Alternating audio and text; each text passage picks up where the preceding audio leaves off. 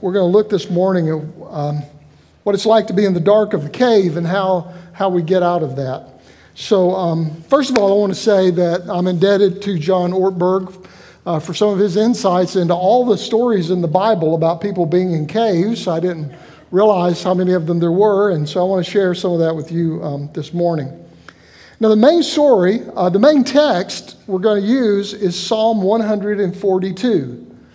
But uh, the main story comes from 1 Samuel, uh, chapters 22 through 24. Uh, that provides the context for Psalm 142. So, um, if you want to read that later, that's where you'll find the story. And uh, it's, it's a really, I think, fascinating story. But uh, the story uh, picks up with, with David. he's a young man, and he's already had a lot of success. David has already killed Goliath. He's already proven himself to be a brave soldier and a war hero, and he was already very popular with the people of Israel. And so, um, you know, even though Saul was the king of Israel, David was the one that the people looked up to that was kind of the national hero. Uh, the, the people loved David more than Saul. And everybody knew that, even though Saul was king. Uh, everybody knew that, including Saul. Um, there's this verse from 1 Samuel, um, I should look at it. It says, As they danced, they sang, Saul has slain his thousands, and David his tens of thousands.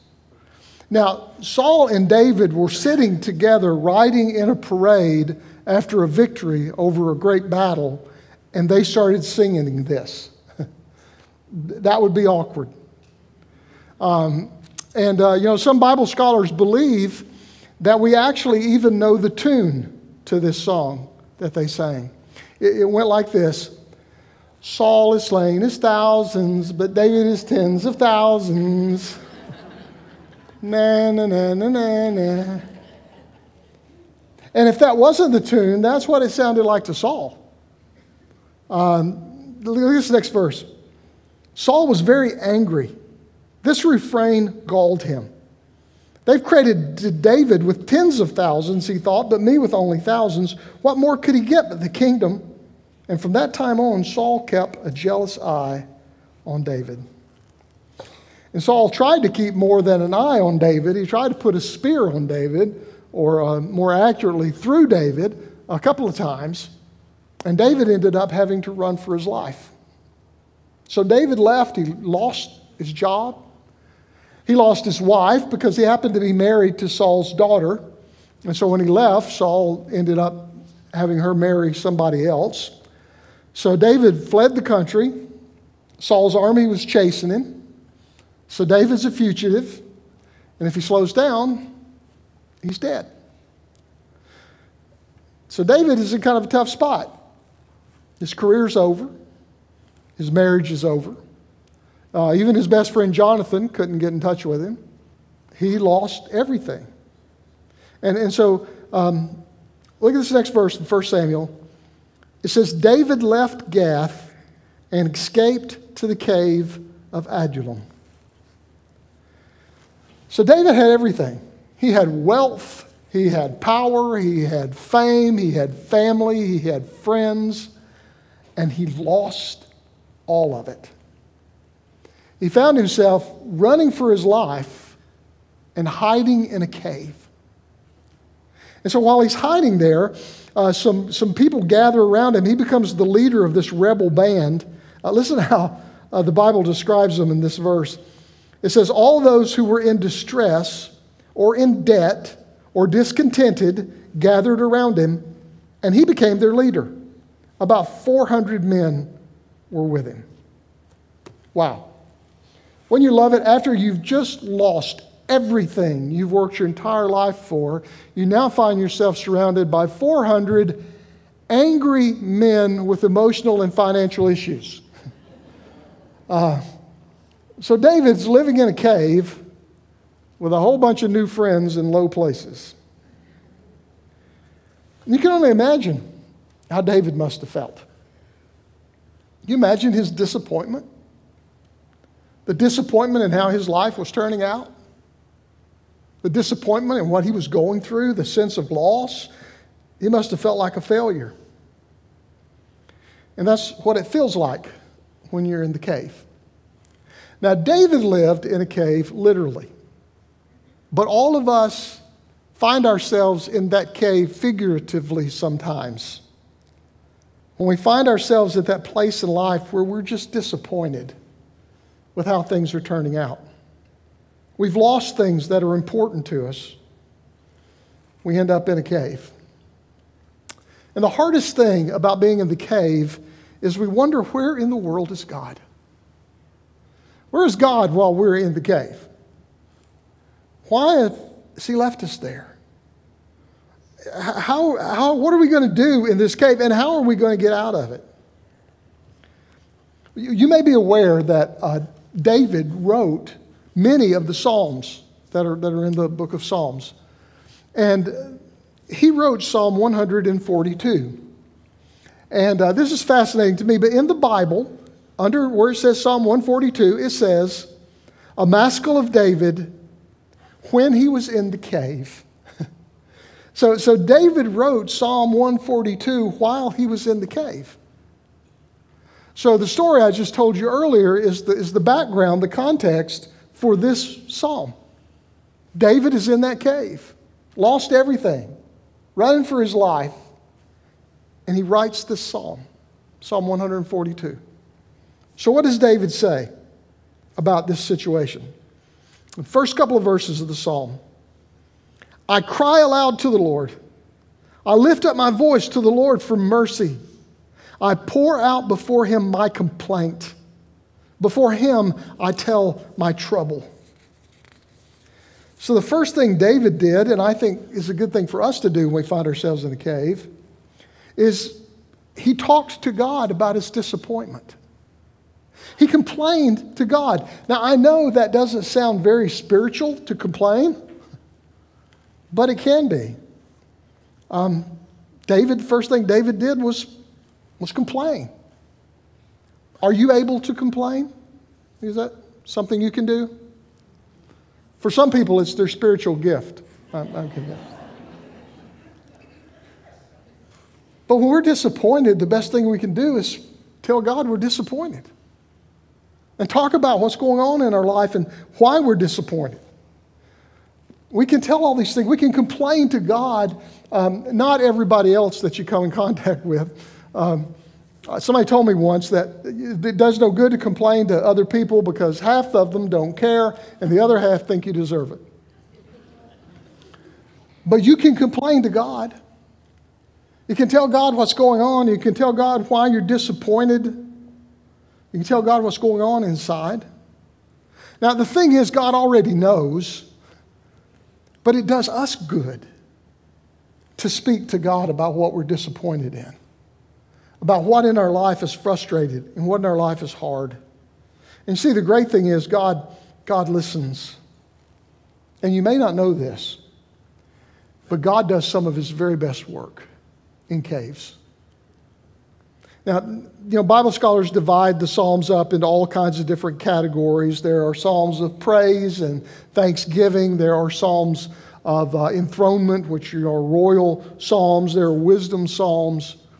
But the largest category of Psalms in the Bible uh, is what we call lament Psalms. They're Psalms where people are complaining. I like to call them blues Psalms. They're just Psalms where people are honest with God and tell God they're disappointed in their life. They're disappointed with what's happening, with where they are. And, and you know why I believe that God's okay with us complaining is because God knows that, that we need to verbalize what our disappointments are. We need to face them. Because we have this tendency to just pretend everything is fine. And we don't want to face our disappointments. We just pretend everything's okay and move on. But, but the truth is, you can't really move past your disappointments until you stare them down. And so we can talk to God about them. We can tell God the disappointments in our lives, and God doesn't mind. As a matter of fact, once we face it and we admit it, then we realize that God is with us. God does some of his very best work in caves. Now, there was another man in the Bible who found himself in a cave, and his name is Elijah. Uh, his story is found in 1 Kings chapter 18 and 19. And he too had been extremely successful. Uh, he was a prophet, one of the most famous prophets, you know, in Israel. Uh, there was a time when he prayed that it would not rain, that it would stop raining, and it didn't rain again for three years. And then he prayed again that it would rain, and immediately the sky grew dark and the rain came pouring down. There's a story about how he challenged all the prophets of, um, of Baal up on Mount Carmel, and God sent fire down from heaven to consume Elijah's sacrifice. So, I mean, Elijah had seen some pretty amazing things, and he had done some pretty amazing things. But after all these successes, the queen, Jezebel, who was no fan of the God of Israel, threatened to kill him. And so he ran. And he too found himself in a cave. And he too was discouraged. He was disappointed with his life. He was so disappointed and so discouraged that he prayed that God would just take his life. He was at the end of his rope. So God sent an angel to um, bake Elijah some food and tell him to get some sleep. I love what John Ortberg says about this. All in all, God treated Elijah the way you do a cranky toddler. Have a snack, take a nap, and we'll talk when you're better composed. So Elijah went and sat in a cave. And that's when God spoke to him. And after a great wind and a great fire and a great earthquake came the sound of silence, like Simon and Garfunkel sang about. And in that silence, Elijah recognized that God was with him. I love this verse from 1 Kings. When Elijah heard it, he pulled his cloak over his face and he went out and he stood at the mouth of the cave. And then a voice said to him, What are you doing here, Elijah? Now I want you to notice the importance of that question. God did not say, What are you doing there, Elijah?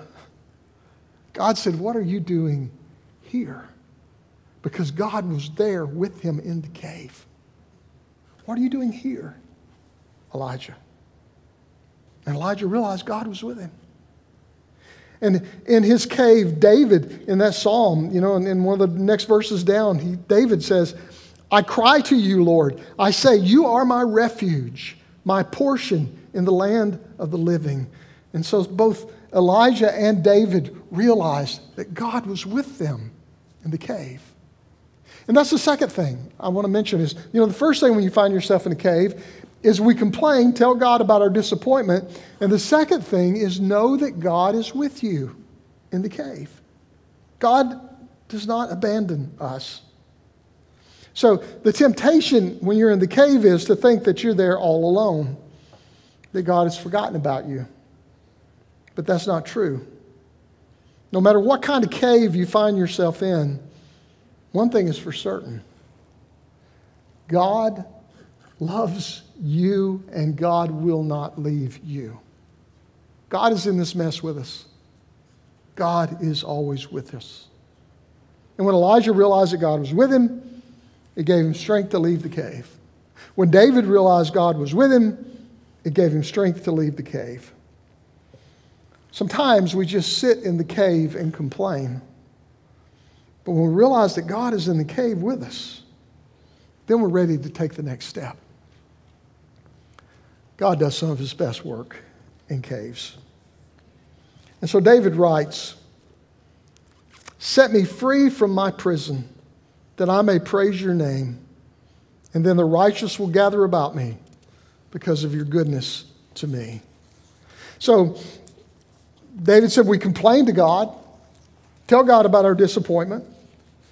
We realize God is with us in the cave. And then the third thing is we take action to get out of the cave.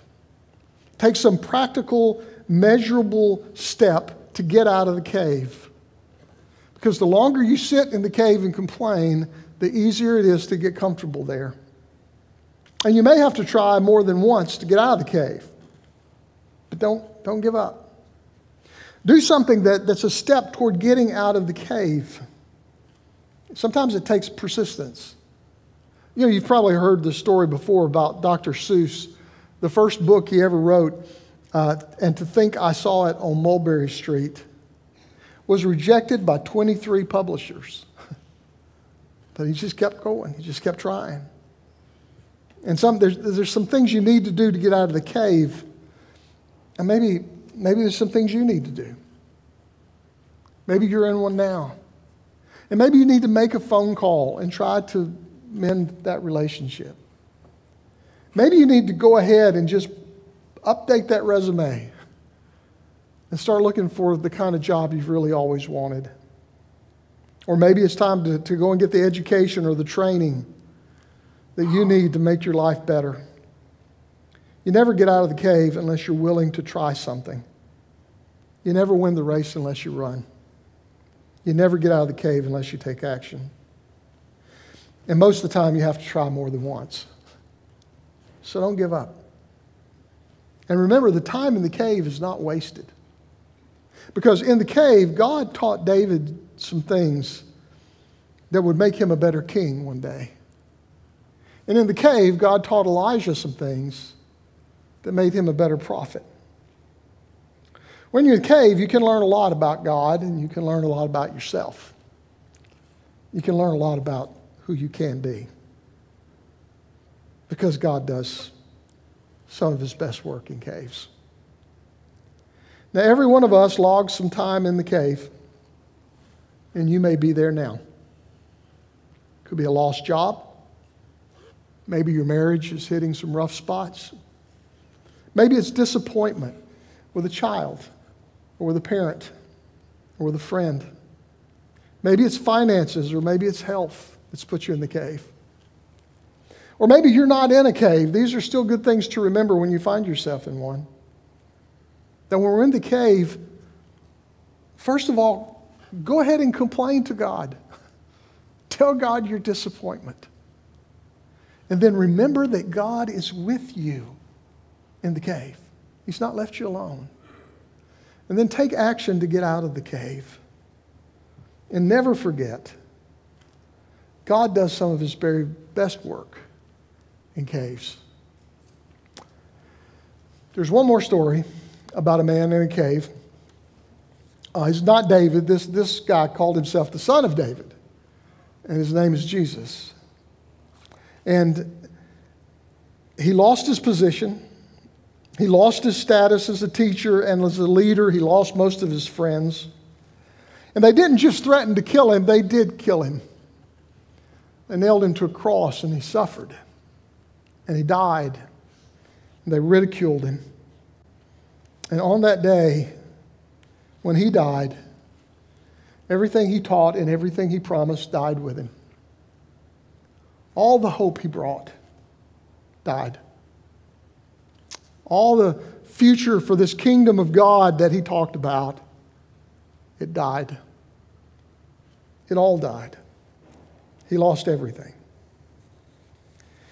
And then his enemies made a really terrible mistake. They allowed a few of Jesus' friends who were left to take his dead body down off of that cross and you know what they did with it? They put it in a cave because they remembered.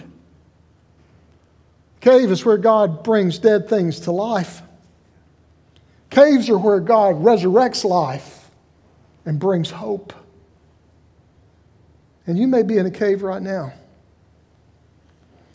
So don't be afraid. You'll get through it. And you'll emerge in the sunlight again. But remember while you're there, let God use this time to help you become a better spouse, a better friend, a better child, a better parent, a better human being. Remember David, and remember Elijah, and remember Jesus. And don't ever forget God does some of his best work in caves.